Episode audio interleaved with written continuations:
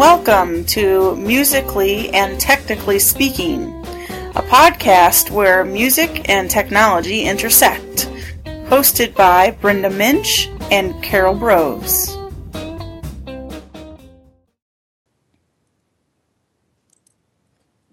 Hello, everyone.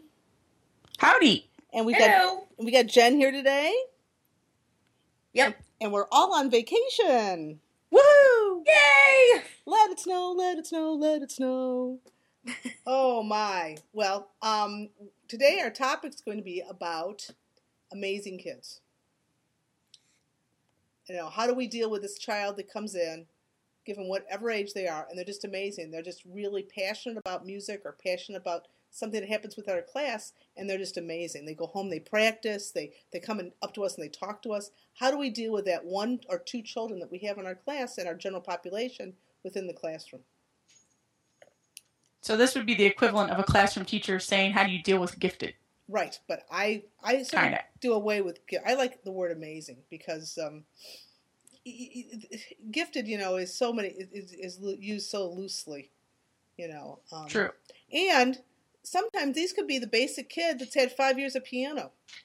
You know, I wouldn't say that they're talented, but they already know music. They've been taking piano for 5 years, and they can play Bach, you know?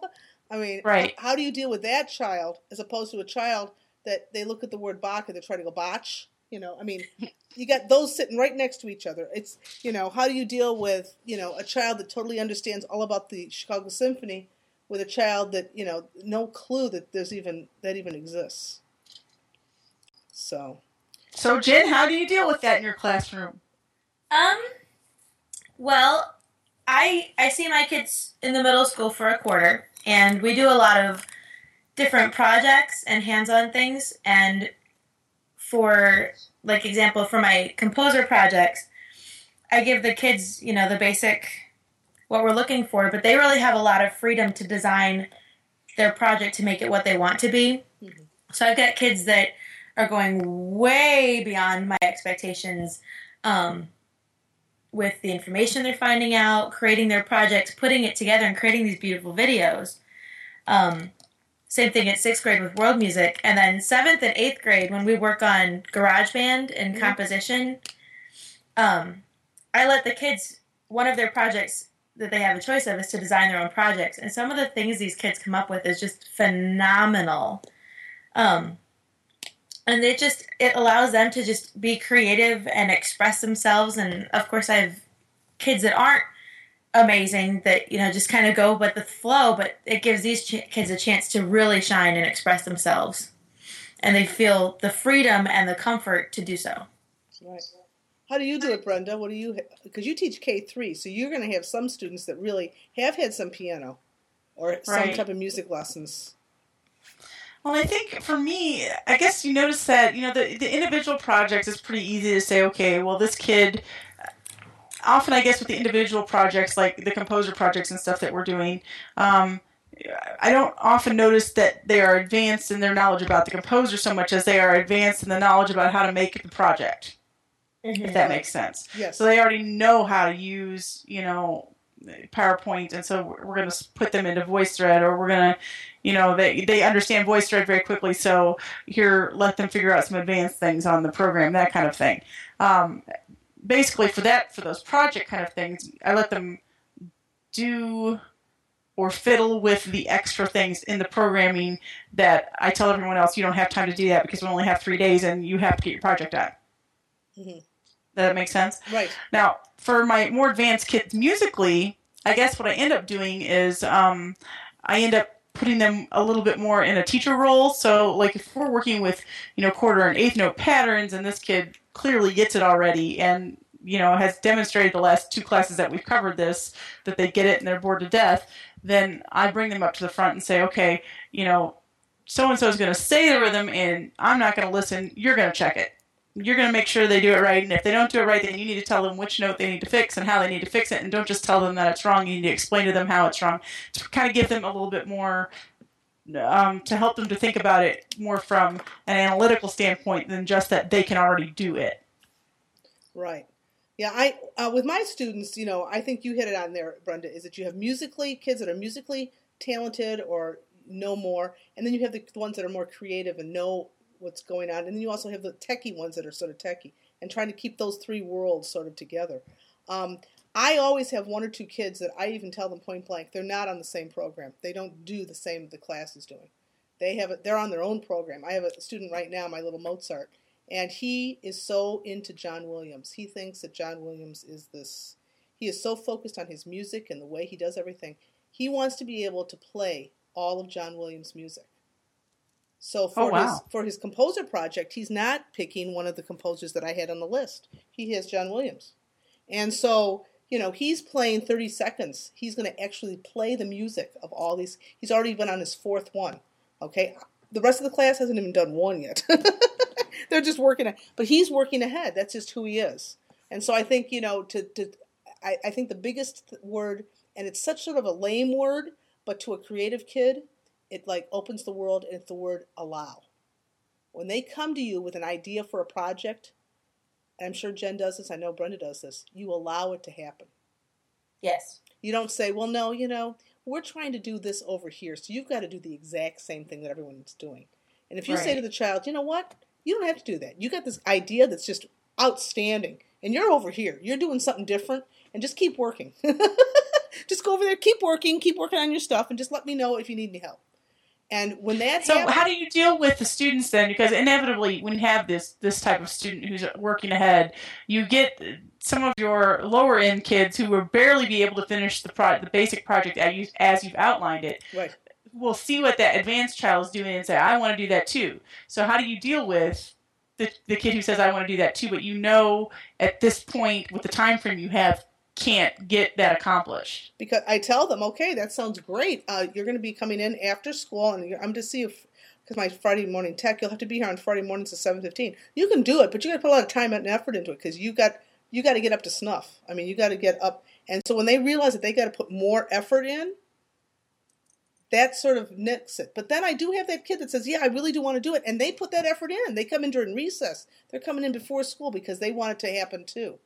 You know, It's sort of like there's a fork in the road. The kid that really wants to work hard and say, listen, I want to really work hard. I want to really do this.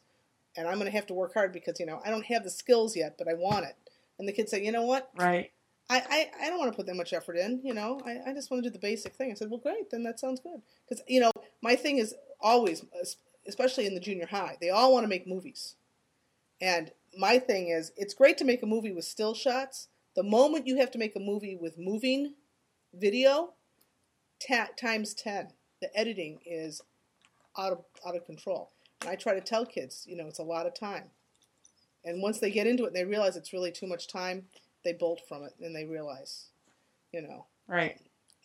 But yeah, like I said, I have the one or two kids in the class that are totally on a different program. And sometimes these creative end kids, you know, they want, I mean, in fact, on Thursday and Friday at the end of the week, I had a lot of kids come to my room because the teachers were sort of on, you know, hold mode. They were watching movies. And they knew they could come to my room and work. And I had my real high-end kids. They all bolted from the movie, and they were in my room working on their projects because they saw that as a time that they could put some, you know, quality time in, you know, to get something done. They'd seen the movie twice, and they were down in my room. And their teacher let them go because, you know, one less kid up in the room, one room down, you know. So right. That's sort of how I handle it. I mean, I really want the kids, and some of the kids, too, that are the musicians, you expect a little bit more out of them. On the same vein, there are projects that I definitely have a real amazing kid with a kid that doesn't know what's going on. Because I think it's important that sometimes those kids that are real amazing spread the wealth around and help out other people. Like you said, Brenda, they become the teacher. And that's really important. It helps the class, it helps me, and, you know, and I think it helps the kid because they're running around helping other people out. I usually have 3 or 4 kids that are really good VoiceThread kids, and they're the ones trying to, you know, help people out and make sure that they've got their avatar, that, you know, everything's working. You know, so you do have those kids. So here's a question to throw out at you guys, because I find that because all three of us tend to run a relatively technologically inclined classroom for some of our projects. I find that my kids have a really easy time other with tech stuff.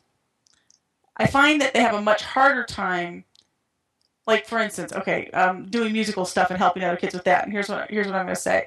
For instance, I have a kid who like really gets how to keep a steady beat. He never is off the beat. He always has. It doesn't matter if I ask him to do it in his hands, his feet, you know, with a pattern that splits, you know, sides, one hand and the other.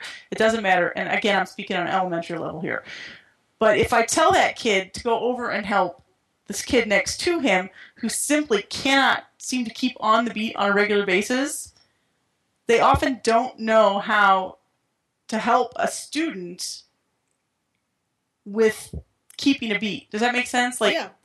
They can help a kid make their voice, you know, or their avatar, because they know that it's this step, and they can verbalize, please, you know, click here, click here, click here, and they can point to the screen, because my rule is they can't touch the kid's mouse. But they don't have a point of reference for how to help another student with something that is very basic. It's not, well, they've learned. Well, it's not cut and dried, you know. Like, there's not. You can say, "Here's how you do it," but I mean, even I, as a teacher, sometimes have a hard time explaining how do you keep a steady beat. Well, you just kind of feel it, you know. Mm-hmm. Jen, what do you think? I agree to an extent. I've got some kids who are very musically inclined in my room. Once again, it's middle school, and I've got some band kids who are phenomenal, some choir kids who are phenomenal, piano kids. They seem to get it, and sometimes it helps to have the kids explain it in words, like in their words, and the other kids are like, "Oh, I get it." Yeah, it's called kid talk. Me explaining it. So that. For me, like with other kids explain it, it seems to put two and two together. Mm-hmm. Yeah, and I think that part of, you know, being on the beat and just understand how music works.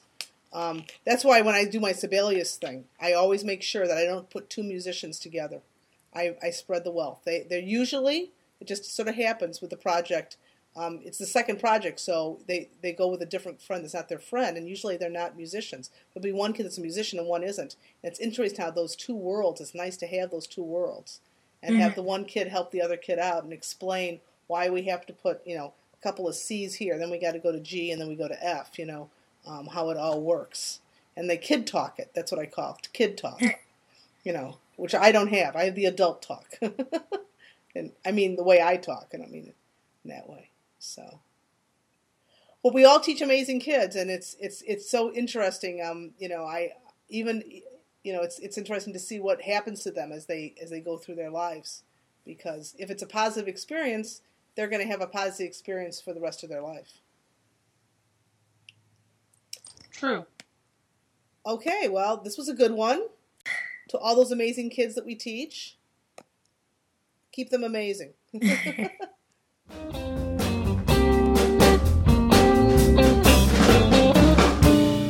Thanks for listening. We hope you enjoyed this podcast. If you would like more information on any of the topics we discussed, all the links are on the blog.